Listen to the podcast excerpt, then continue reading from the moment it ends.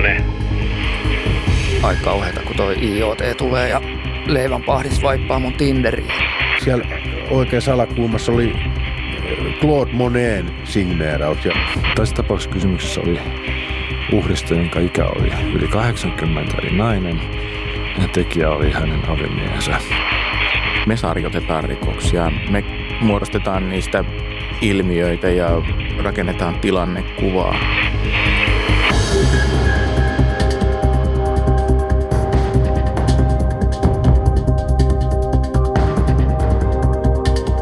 Kuulusteluhuone on keskusrikospoliisin podcast, joka esittelee ihmisiä talon sisältä ja kertoo tositarinoita kentältä. Minä olen viraston viestintäpäällikkö Anna Tsare. Tässä jaksossa puhutaan huijareista, suurista taiderikosvyyhdeistä sekä verkkohuijauksista.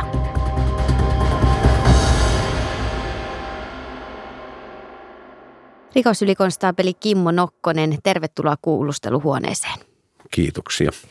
Meillä on tässä välissämme paitsi pöytä, myös melkoisen paljon maailmaa nähnyt taideteos, eli Helene Scherfbeckin keltaiset ruusut. Miten uskallat kanniskella tätä taideteosta ilman, ilman kunnollisia turvatoimia? No, ei nyt tullut kyllä mieleen, että kukaan sitä veisi veis multa tuossa tässä matkalla tänne studioon, mutta tota, kyllä, kyllä näin kanssa tietysti huolellinen pitää olla, ettei niitä voi tuonne jättää tota autoihin vartioimatta ja muuta vastaavaa, että, että nämä on kuitenkin sitten, sitten sellaisia rikoksentekovälineitä, että niillä paraimmillaan tehdään tota satojen tuhansien eurojen vahinkoja, että kyllä, kyllä niiden kanssa huolellinen täytyy olla, joskaan ei, ei nyt tietystikään missään arvokuljetusautoissa niitä kuljetella.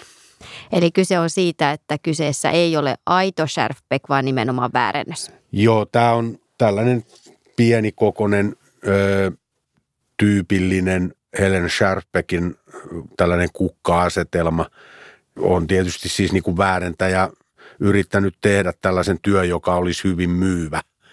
Tässä on onnistuttukin kyllä aika hyvin, että tämä työ on tota, ollut sellainen murheenkryyni, joka on, meillä on ensimmäinen havainto siitä vuodet 1992 ja sen jälkeen sillä on tehty useampia kauppoja, eli useampia törkeitä petoksia. Niin, eli kansalliskalleria on todennut tämän taulun useita useita kertoja taideväärennökseksi, mutta se on palannut markkinoille myyntiin siitä huolimatta, niin tämä kuulostaa ihan tämmöiseltä niin kuin rikolliselta ikiliikkujalta tämä on ollut tämä taideväärennöstä uusiokäyttö, niin se on ollut todellinen ongelma tässä.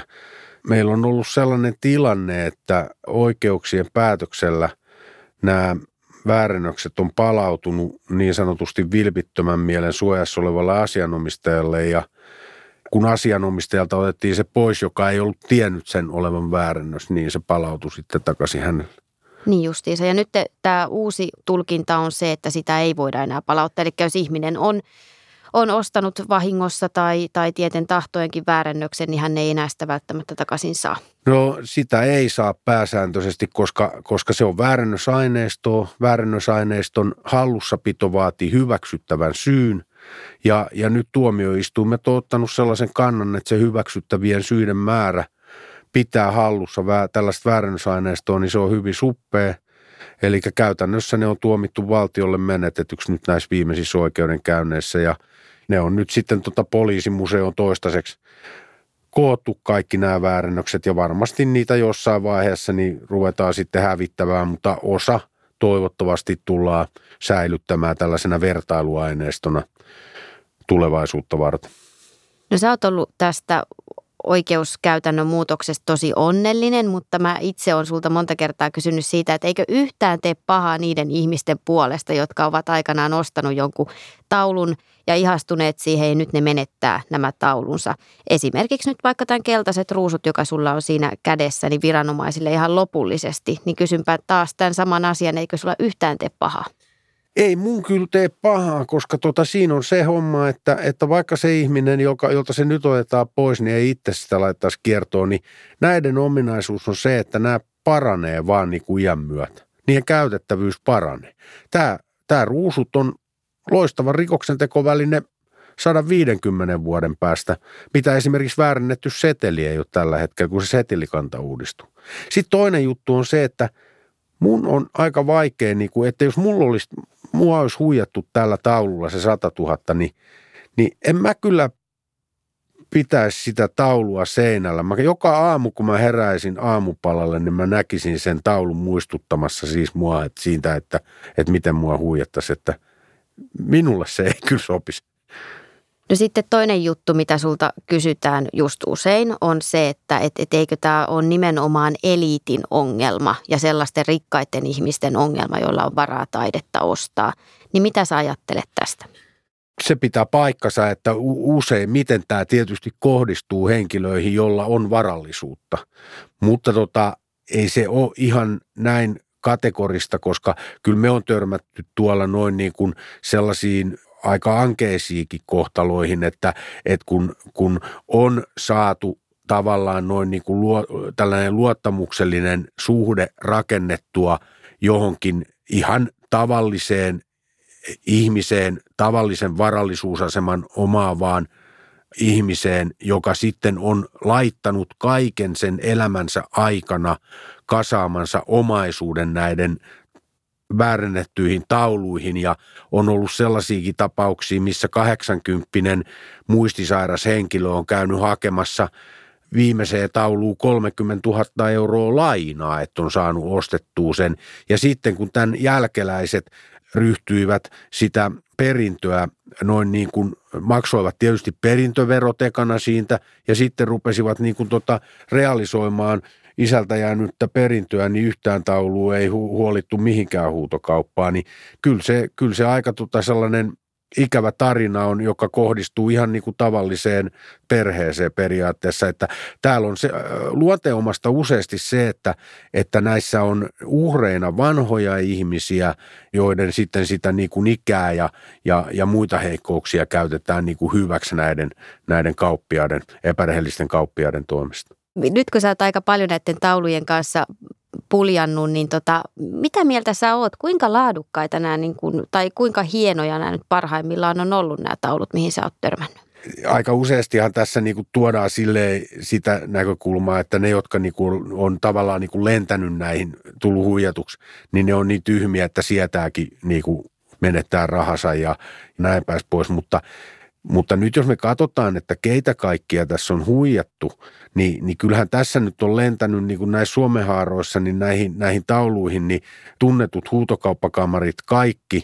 Ja sitten niitä on mennyt museoihin asti, niitä on mennyt vakuutusyhtiöihin asti, niitä on mennyt pankeille, että ei tässä ole yhtään yksittäistä sellaista höynäytettyä, että mä väittäisin, että parhaat näistä väärännöksistä, kun niihin, siis yksinhän tällainen väärännös ei vielä niin kuin tee kesää niin sanotusti, mutta, mutta sitten kun tällaiseen väärännökseen luodaan niin kuin taitavasti asiakirjoja väärentämällä ja muutoin on niin kuin harkitusti tehty, rakennettu provenienssi, niin, niin se, eli tällainen omistushistoria tälle työlle, niin, niin kyllä sitten näistä tulee niin kuin, niin kuin oivallisia, oivallisia petoksentekovälineitä. No sä oot mulle sanonutkin, että, että, että suomalaisilla taidemarkkinoilla on ollut tavallaan tämmöinen niin mätäpaise, joka on saanut kasvaa ihan vuosikymmenien ajan, ennen kuin se on sitten puhjennut tässä niin kuin 2010-luvun myötä. Niin miten sä sanoisit, minkälainen se tilanne on nyt? No se tilanne on sille oleellisesti parempi, että nähdäkseni se sellainen jatkuva virta, mikä siellä, sinne on näitä kultakauden tekijöiden töitä, niin me on saatu se katkaistua tietysti sen takia, että pari näitä väärentäjiä on tota, saatu pois tuolta markkinoilta. Mutta sitten tota, ihmisille on syntynyt se tietoisuus siitä, että sitä täytyy olla todella varovainen sen tietyn ajan taiteilijoiden suhteen.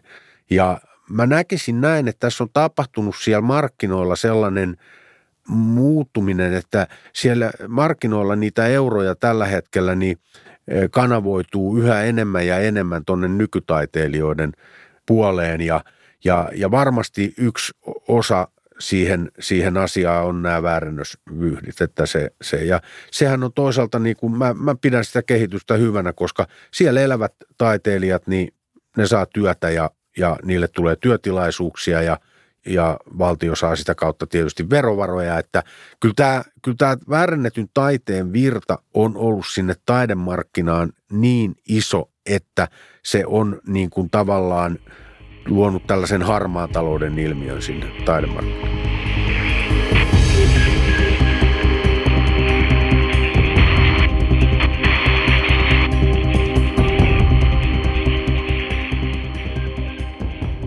Yksi keskusrikospoliisin merkittävä tehtävä on torjua järjestäytynyttä rikollisuutta. Vuonna 2009 Kimmo Nokkonen oli yhdessä työparinsa Antti Sorsan kanssa Vaasassa tutkimassa laitonta velanperintää, joka kytkeytyy juuri järjestäytyneeseen rikollisuuteen. Ja oikeastaan tuon tutkinnan vuoksi Nokkonen ja Sorsa päätyivät taideväärennösten maailmaan. Siinä oli sellainen oikein pitkän linjan niin kuin tota petosmies, minkä luo tehtiin kotietsintää ja tota, sitten se pihassa siinä, sen kerrostalon pihassa, niin oli sen vanha Volvo ja siellä peräluukkuun tehtiin etsintää ja, ja tota siellä öljy, öljypurkkien ja sitten hylsysarjojen keskellä, niin siellä oli tauluja. Ja tota, mä sitten sitä taulua silleen katsoin, että mikä, minkä näköinen se on. Ja siellä oli, siellä oikeassa alakulmassa oli Claude Moneen signeeraus. Ja mä olen Sorsalle, että en mä tuosta mitään ymmärrä, mutta tota, meidän emäntä on ton nimen sanonut ja tuonut jostain Ranskasta jotain kirjoja, missä on tämän äijän nimi, että mä oon ymmärtänyt silleen, että jos tämän oikea taulu on liikenteessä, niin niitä viedään arvokuljetusautolla, niin sitten me ihan niiden löytöolosuhteiden perusteella pääteltyi siihen, että se ei ole siinä paikassa, missä sen pitäisi olla, jos se on oikea ja otettiin se takavarikko se, se oli sitten paljastu myöhemmin Claude Monet väärennökseksi ja siinä se, se oli niin kuin ensimmäinen tällainen väärätaulu, minkä kanssa lähdettiin niin kuin liikenteeseen ja kyllähän me niin kuin aika umpihangessa oltiin silloin sen kanssa, että, että tota se tietämys oli suunnilleen tällä tasolla. Nimenomaan, eli se täysin sattuman kauppa, että päädyitte tähän ja taidealaa nyt ei esimerkiksi poliisikoulussa opeteta, niin miten te nyt vaikka just Antin ja muidenkin kollegojen kanssa olette päässyt kiinni tähän teemaan? No tässähän on ollut siis, niin kuin, tässä pitää sanoa, että ilman tuota kansalliskalleriaa, niin tästä ei tulisi yhtään mitään. Että sehän on ihan sama, mitä mieltä me ollaan jostain taulusta tai työstä tai muuten, niin se pitää mieltää, että – että poliisi on poliisi ja sitten on asiantuntijat, jotka kertoo asioita. Ja kansalliskalleriahan on se, jollekka tällaisen niin kuin väärännöstutkinnan niin kuin pohja rakennetaan sikäli, että ilman sitä työtä, mitä he tekee, niin nämä jutut ei kantaisi yhtään mihinkään. Mun täytyy sanoa, että siellä on eh, ollut hienoa henkilökuntaa, että ne on jaksanut opastaa meitä jotka ollaan tultu tähän niin kuin täysin mitään tietämättömänä ja jaksanut tota ohjeistaa ja he, me on pystytty tavoittamaan heitä virkaajan ulkopuolella ja, ja he, he, heillä on ollut niin kuin hyvin pitkä pinna meidän kanssa tässä asiassa, mutta kyllä se rupeaa kantaa hedelmää, että kun mä tuossa niin kuin laskeskelin, että, että jos me nyt 95 prosenttisesti ja vähän ylikin osutaan niin kuin oikeeseen, siis siinä mitä me otetaan tuolta pois, niin, niin kyllä mä pidän sitä prosenttia aika hyvänä.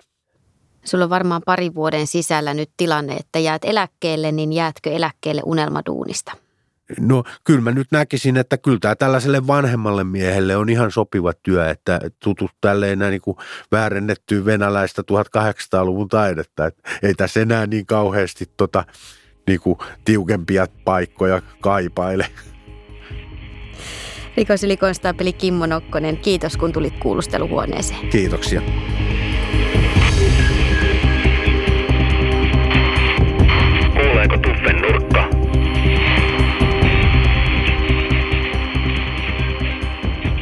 Rikosylikomissario Tuumas Elfgren on työskennellyt keskusrikospoliisissa vuodesta 1976. Talossa kaikki tuntevat hänet lempinimellä Tuffe. Tuffe on vaiherikkaalla urallaan selvitellyt suuronnettomuuksia ja ratkonut henkirikoksia sekä tutkinut niin järjestäytynyttä kansainvälistä kuin huumerikollisuuttakin. 70-luvun lopulla hän tutki henkirikosta, joka jäi mieleen teon taustalla vaikuttaneen irrationaaliselta tuntuneen motiivin vuoksi. Olin tutkijapäivystäjänä KRPssä ja oli viikonloppu. Tuli tieto, että omakotitalossa oli tapahtunut henkirikos, jossa, jossa myöskin tekijä tai epäilty tekijä oli surmannut itsensä. Tämä on nyt ensimmäinen tapaus, mikä mulle tulee pitkältä uralta mieleen henkirikoksista. Niitä on, on vuosien varrella ollut on lukuisia. Tässä tapauksessa kysymyksessä oli uhrista, jonka ikä oli yli 80, eli nainen – tekijä oli hänen aviomiehensä. suurin piirtein samanikäinen. Ja, ja hänen murheensa oli se, kertoivat sitten ihmiset myöhemmin meille tutkinnassa, että, että hän, hän oli mustasukkainen siitä, kuinka tämä hänen vaimonsa istui siinä keittiön ikkunan äärellä ja vilkuli naapuritalon isäntää. Ja, ja tämä on nyt sitten ollut se vaikuttava syy siihen, että, että hän sitten tappoi. Ja tota, mä oon monta kertaa miettinyt siis sitä, että, just näissä henkirikoksissa, että kun, kun riittävästi raaputtaa sitä pintaa ja sitä kaivaa siihen juttuun, niin siellä ennemmin tai myöhemmin aina tulee tämä seksi vastaan. Tämä, tämä kuulostaa vähän kornilta, mutta tämä on toisaalta tämä on aika, aika osuvakin, koska useimmiten näihin henkirikoksiin liittyy vahvat tunnetilat. Ja itse asiassa ne on aika harvassa, voisi sanoa, nämä tilanteet, jossa, jossa voisi sanoa, että se on puhtas vaikka taloudellinen tai no voidaan sanoa myöskin, että armomurhakin on tietyllä tavalla tunnetilassa tehty juttu. Tässä työssä kohtaa jos jonkinlaisia tilanteita ja ajatuksia ja ihmisten niin kuin vaikuttimet tehdä jotain tai olla jotain tekemättä, niin, niin poliisin mielipide ja sitten poliisin ajatus siitä, onko se nyt rationaalista, tarkoituksenmukaista, hyväksyttävää ja muuta, niin se on irrelevantti pohdinta. Meidän tehtävä ei ole selvittää totuutta, meidän tehtävä on vaan hankkia ne faktat, mitä siitä on hankittavissa, ne relevantit faktat ja saattaa ne sitten tuomioistuimelle tiedoksi. Poliisin oma näkemys ja käsitys siitä parhaimmillaankin vain palvelee sitä sanoa, työhypoteesien muodostumista.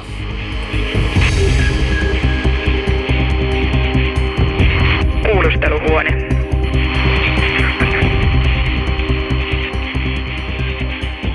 Rikoskomissario Marko Leponen ja rikosylikonstaapeli Otso Manninen, tervetuloa kuulusteluhuoneeseen. Kiitos. Kiitos. Te työskentelette KRPssä eli meidän virastossa poliisin kyberrikostorjuntakeskuksessa, tuttavallisemmin kyberkeskuksessa ja tutkitte tietoverkkoihin ja kybermaailmaan sijoittuvia rikoksia aika tiiviinä työparina. Kumpi teistä on pahempi nörtti?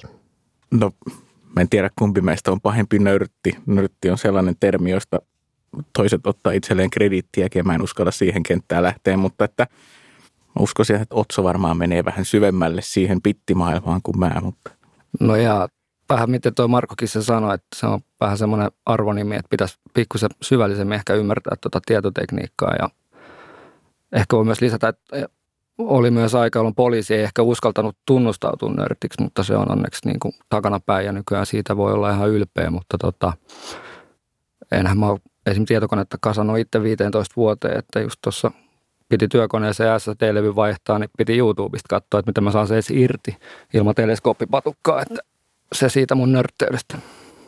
Kertokaa, millaista reittiä pitkin te olette päätynyt nimenomaan kyberrikostutkinnan pariin? Silleen mun omassa työhistoriassa niin sattuman kautta, että tilaisuus aukesi ja mulla oli ilo päästä tähän, tähän yksikköön töihin. Että mä olen itse 18 vuotta ollut nyt poliisina ja tehnyt sitä peruspoliisityötä paikallispoliisilaitoksessa ja sitten myös kun mietitään, että miksi mua tämä kiinnosti, niin, niin, niin nuoruudessa mä olen ollut kiinnostunut tietoteknisistä laitteista ja ne on tuossa harrastuneesti mennyt mukana ehkä tuossa läpi elämän, mutta että kun mä tuon kyberturvallisuuden maisteritutkinnon nyt sitten viime keväänä sain tehtyä, niin nyt mä tunnen, että mä olen vähän tässä niin kuin omalla penkilläni istumassa. No joo, mulla on vähän kas polveilevampi sitten toi tie, että mähän sairastuin poliisiksi niin kuin Marko aina kuvailee tätä tilannetta, niin tota vasta vähän myöhäisemmällä iällä, että mulla on niin kuin taustalla arkeologin tutkinto, että mulla on maisterin paperit sitten tuosta forensisesta arkeologiasta ja sitten vähän päälle kolmekymppisenä niin vähän lopahti motivaatiosta niihin akateemisiin pätkätöihin. Mutta rikospaikkatutkinta silloin kiinnosti ja sillä kulmalla mä sitten hain, hain poliisikouluun ja, ja ajattelin, että teen sen tyyppistä tehtävää, mutta tota, sitten mä pääsinkin tuonne KRPlle väkivaltaa harjoitteluun ja tein niissä jutuissa sitten yhteistyötä myös tuon verkkorikostorjunnan yksikön kanssa ja totesin, että siellä on aika, aika hyvä meininki ja kehittyvä yksikkö myöskin, niin sitten valmistumisen jälkeen itse asiassa ensimmäinen virka, mitä mä hain, niin olikin sieltä. Mutta onhan mulla semmoinen ruma menneisyys myöskin, että mä oon opiskellut kyllä tietotekniikkaa ammattikorkeakoulussa joskus ammoisina aikoina, että oli niin kuin vähän peruskonstaapelia syvemmät tiedot sitten taas, mikä helpotti sitä, sitä siirtymistä. Aina kun me jutellaan, niin te olette tosi tiukkoja siinä, että millaisia rikoksia kyberrikoksiin nimenomaan luetaan. Kertokaa nyt tässä, että mitä kyberrikokset ovat ja toisaalta mitä ne ei varmastikaan ole. Joo, yksi semmoinen aika selkeä jako, mitä niin kuin rikostorjunnassa esimerkiksi kansainvälisesti käytetään, on nämä niin sanotut cyber-enabled rikokset ja sitten nämä cyber-dependent rikokset. Mä en valitettavasti oikein ole koskaan kuullut näille mitään hyvää suomenkielistä termiä. Onko sulla tullut vastaan? En mäkään olisi, että niitä olisi sen tarkemmin avattu koskaan. Joo, mutta periaatteessa menee niin kuin silleen, että nämä cyber-enabled on tämmöisiä niin kuin, hmm, voisi sanoa perinteisiä rikoksia, niin kuin petoksia, joita sitten vaan tietotekniikan avulla vähän niin kuin vahvistetaan tai niiden avulla saavutetaan enemmän uhreja. Että jos miettii vaikka tämmöistä romanssihuijaukset deittailualustalla, niin, niin sehän on niin kuin ihan tavallinen petos, mutta siinä käytetään tämmöistä sähköistä alustaa, joka ei siis sinänsä tee siitä niin kuin mitään varsinaista kyberrikosta. Mutta sitten on nämä cyber dependent, eli jotka on oikeasti riippuvaisia siitä tietotekniikasta ja kohdistuu niihin tietojärjestelmiin, tietoverkkoihin – Näistä nyt ehkä yleisimpiä on tietomurrot ja palveluestohyökkäykset ja haittaohjelmat. Ja nämä on nyt ehkä semmoisia, mistä me niin kuin puhutaan oikeana kyberrikoksina, mutta eihän se nyt ole mikään kiveen hakattu ja ne niin kuin yhdistyy ja menee sekaisin. Että voidaan ajatella, että vaikka tietomurto tehdään ja sen avulla hankitaan rahaa, jota sitten taas pestään sillä romanssipetoksella. Että siinä niin kuin yhdistyy monta monta asiaa, eikä niitä rikollisia varmaan kiinnosta, että minkä, mikä se määrittely, että se on enemmän meidän niin kuin viranomaisten ongelma, meidän oma niin kuin luokittelun ja työjaon kannalta, että mistä me puhutaan.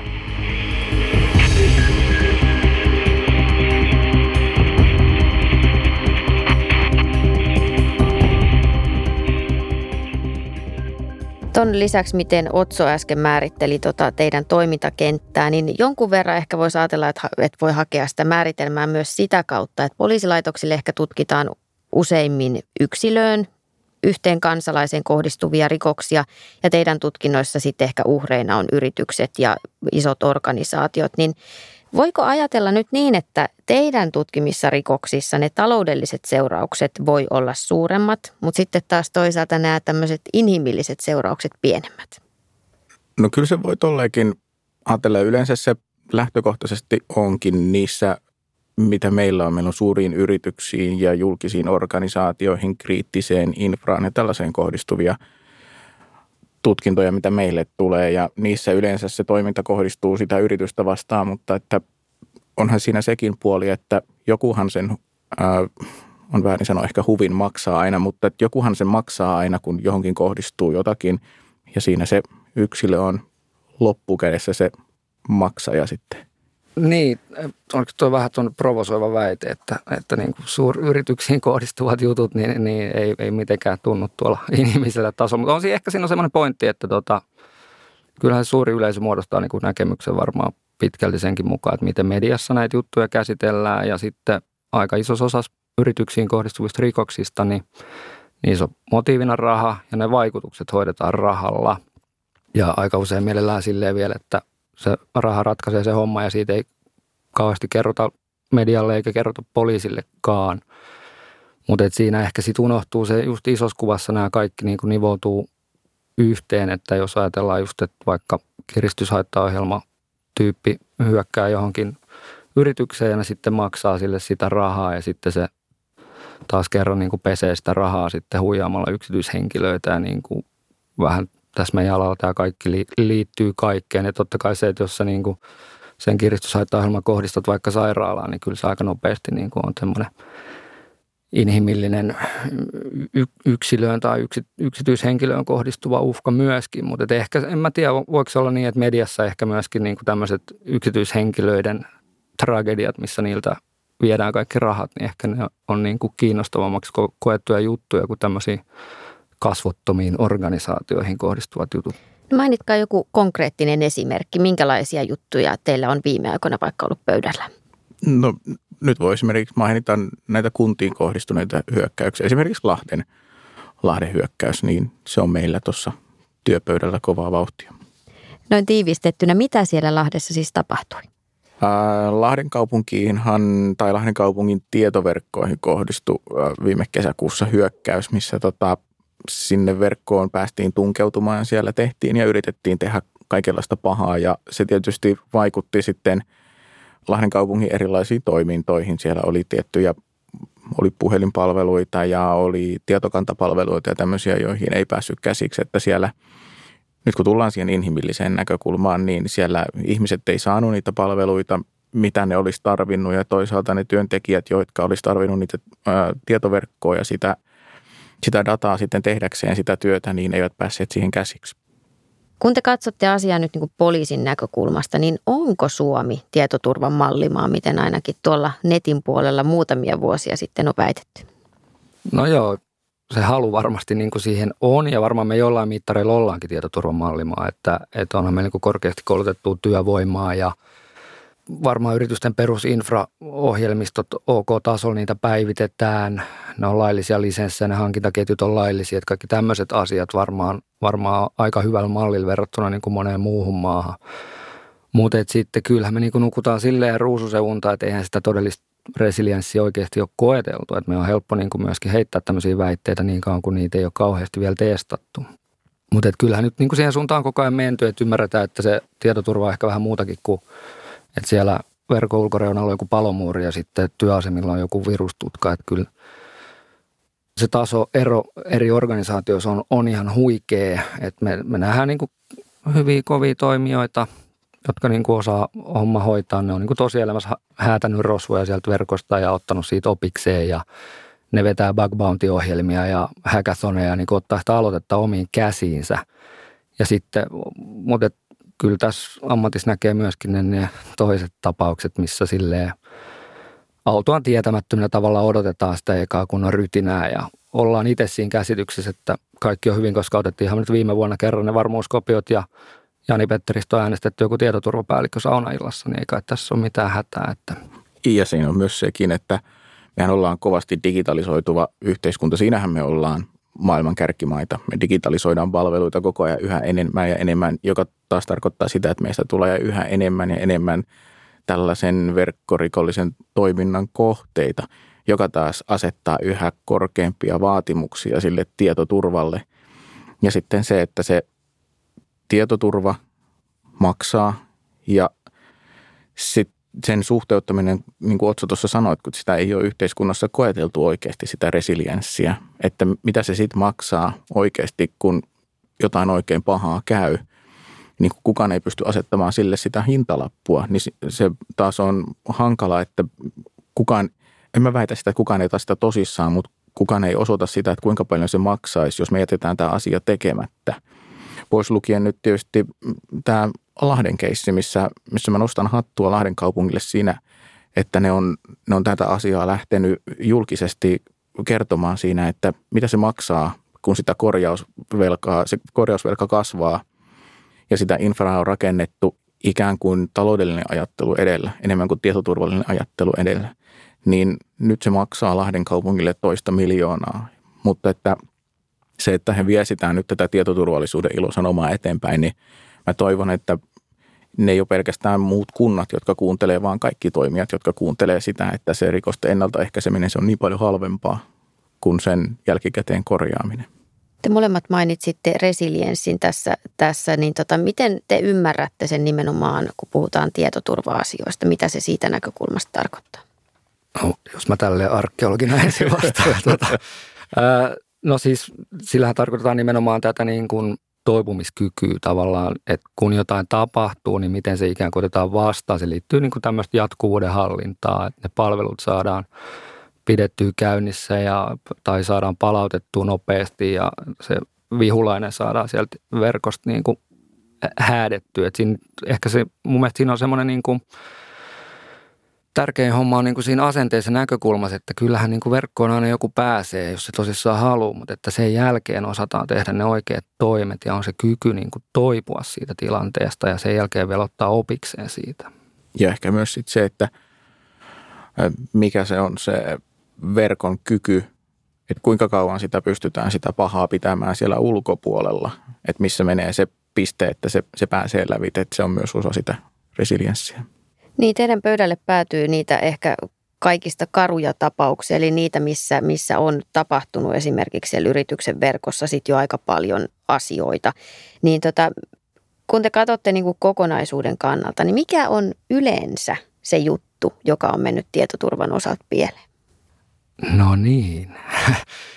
No ei tota, tämä olisi hyvä heittää joku semmoinen kiva klikkiotsikkohenkinen, että tällä näppärällä kikalla hupparimiestä pilaamasta ATKsi, mutta tota, semmoisia nyt ei oikein ole, mutta kyllähän me tietysti varmaan nähdään jo siitä aika kapeastakin perspektiivistä, kun esitutkinta aletaan tekemään. Eli me tehdään niitä meidän alkutoimikoita vähän selvittää, että mitä siellä on niin kuin tapahtunut ja onko tässä nyt kyseessä ensinnäkin rikos vai joku ihan muu asia, niin kyllä se ehkä semmoinen muutama asia, mikä usein on mennyt sitten vihkoon siellä asianomistajan puolella. En nyt halua yleistää, osalla on siis asiat myös tosi hyvin. Muistetaan aina se. Mutta perusjuttuja niin kuin siinä valmistautumisessa esimerkiksi, että on, unohdetaan se, että kalasteluhan siis oikeasti sehän toimii. Että ei kannata mitään strategiaa niin kuin sen varaa rakentaa, että, että no ei nämä meidän hemulit nyt sorru mihinkään tämmöisiin kalasteluihin, että ei pitäisi vierittää niin kuin yksittäisen työntekijän harteille enempää kuin, niin kuin realistista. Et kalasteluhan toimii aina, että jos se sun firma on nyt vähän isompi kuin joku sen oma kahvihuone, niin, niin kyllä sinne aina päästään kalastelun kautta sisään. Et nimenomaan pitäisi muistaa se, että mitä sitten tehdään, kun sinne päästään sisään. Sitten on tämmöinen lapsen usko, mitä siellä saattaa olla siellä organisaatiossa, että ei meidän verkossa ole mitään haavoja. No jos sä et ole just tunti sitten kattonut, niin kyllä siellä kannattaa lähteä siitä oletuksesta, että kyllä siellä on jotain haavoja. Ja sitten tietysti aika, aika perinteinen on se, että ne kaikki munat on siellä samassa korissa, eli, eli sitä verkkoa ei ole mitenkään segmentoitu eikä käyttäjien pääsyjä niin kuin rajoitettu. Ja varmuuskopiot on samassa verkossa ja sitten se niin kuin tavallaan se koko alus uppoo sitten kerralla, kun jostain kulmasta päästään sinne.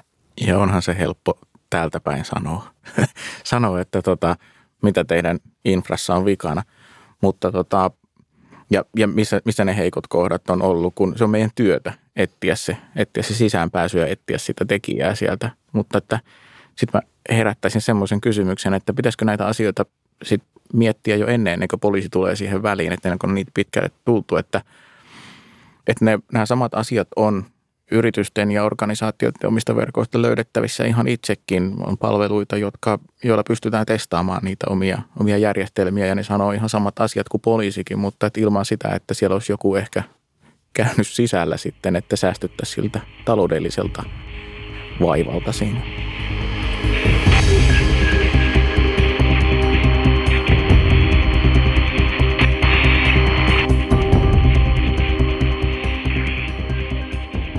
Etenkin yrityksille tuntuu, että, että on ehkä aika korkea kynnys tehdä rikosilmoituksia poliisille, koska se ei ole välttämättä maineen kannalta hirveän hyvä asia, että, että he ovat joutuneet erilaisten hyökkäysten kohteeksi. Ja sitten toinen juttu on se ehkä, että on aika tiukassa se mielikuva, että nämä kyberrikokset aika harvoin selviää. Niin jos yritys nyt sitten tekee rikosilmoituksen, niin mitä te sanotte, mikä on se todennäköisyys, että rikollisia saadaan kiinni? Se on niin kuin ehkä meillä vähän ollut semmoinen heikko, että me ei osattu asianomistaja organisaatiolle ehkä tarpeeksi hyvin viestiä siitä, että miksi ne rikosilmoitukset on meille tärkeitä, vaikka ne ei välttämättä aina johda siihen, että sitten käsiraudoissa viedään jotakuta niin kuin lehdistön edessä jonnekin.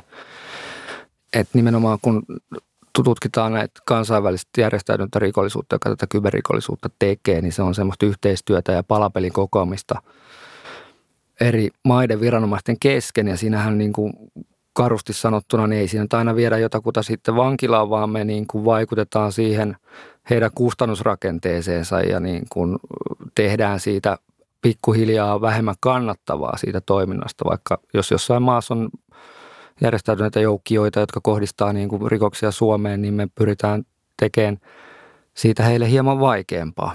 Ja ne rikosilmoitukset on kuitenkin se viesti poliisille, että jotakin tapahtuu, että – me rakennetaan rikostilannekuva lähtökohtaisesti sen perusteella, mitä me saadaan rikosilmoituksia. Otetaan tähän loppuun vähän maailmanlopun tunnelmia. Musta tuntuu, että usein kun me jutellaan teidän kanssa asioista, niin etenkin Otso on hyvin huolissa jostain uudesta ilmiöstä, joka liittyy tietoverkkoihin tai tietotekniikkaan. Niin mikä teitä huolettaa juuri nyt? Kiva, kun saa olla huolissaan koko ajan, mutta no, me ollaan poliiseja, niin siitähän se liksa tulee, että me ollaan huolissaan, että ei muiden tarvitsisi olla. Nämä on aina vaarallisia kysymyksiä, nämä, mikä on nyt ajankohtaista tietotekniikassa tai tietoverkkorikollisuudessa. Että ei, ei tähänkään nyt oikein semmoista tärppiä ole, että aika kauheata, kun toi IoT tulee ja leivän pahdis vaippaa mun Tinderiin. Että e, kyllä mä näkisin enemmänkin, että ne, mistä mulla on niin huoli on nimenomaan, että tämmöisen hypen ja, ja tämmöisten yksittäisten ilmiöiden alle niin kuin unohtuu se, se perustekeminen niissä organisaatioissa esimerkiksi. Että kyllähän se, niin kuin se epäseksikäs IT ja, ja niin kuin tietoturva ja tämmöinen niin on kuitenkin aika olennaisia asioita, millä se, millä se tota, perustoiminta niissä organisaatioissa turvataan. Et se, sen kautta sitten mun mielestä firmalla mahiset, kun jotain sitten oikeasti kolisee, niin ne voi sanoa, että okei näin kävi, me oltiin niin kuin valmiita, me pantiin kampoihin ja nyt homma pyörii ja, ja säästyttiin niin kuin pahimmilta vaikutuksilta, mitä olisi voinut tulla. Ja jos siihen sitten kato vielä heittää, että rikosilmoitus on tehty ja selvitämme asiaa yhteistyössä viranomaisten kanssa, niin sitten ehkä ollaan niin kuin pikkusen lähempänä sitä tietoturvallisinta maata maailmassa. Joo, ja silloin Otsokin lakkaa olemasta niin huolissaan. Mutta siis tuossa on pointti, mitä Otso sanoi, että siis mä oon ihan samaa mieltä, että sen voisi oikeastaan kiteyttää siihen, että kun me ollaan digitalisoitu nyt yhteiskuntana tähän pisteeseen. Nyt me ollaan siirtymässä seuraavaan pisteeseen, missä on kiva siirtää kaikki data pilveen, koska se on nyt se, se seuraava steppi ja se on nyt se seuraava hype. Mutta että se, että se pilveen siirtymisen tarve ei saa olla se, että pitää siirtyä pilveen, vaan sille pitää olla joku tarkoitus. Ja myös sitten se, että otetaan jo siinä siirtymävaiheessa huomioon tämä tietoturvallisuus, koska – silloin se on halvempaa. Niin kuin mä aikaisemmin sanoin, niin se ennaltaehkäisy on halvempaa ja toisaalta kun jonkun siirtää pilveen, niin se on siellä sitten ikuisesti ja sitä ei sieltä pois saa. Että miettisi aina jo kerralla siirtäessään, että onko tämä semmoinen asia, mikä sinne, sinne kuuluu. Mutta että se, että mentäisiin tässä seuraavassa askeleessa nytten, kun meillä on kerran mahdollisuus miettiä, meillä on paljon osaamista jo yhteiskunnassa, niin mentäisiin sillä tietoturvakärjellä eteenpäin ja tehtäisiin niitä päätöksiä sen valossa sitten, että ne olisi kerralla järkeviä päätöksiä. Kiitos, että pääsitte kuulusteluhuoneeseen. Kiitos. Kiitos, oli mukava olla välillä itsekin kuulusteltavana.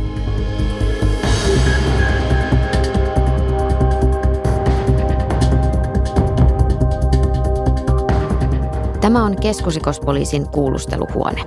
Löydät kaikki jaksot Spotifysta ja Apple Podcasteista sekä osoitteesta poliisi.fi kautta keskusrikospoliisi. Podcastin on tuottanut Jaksomedia.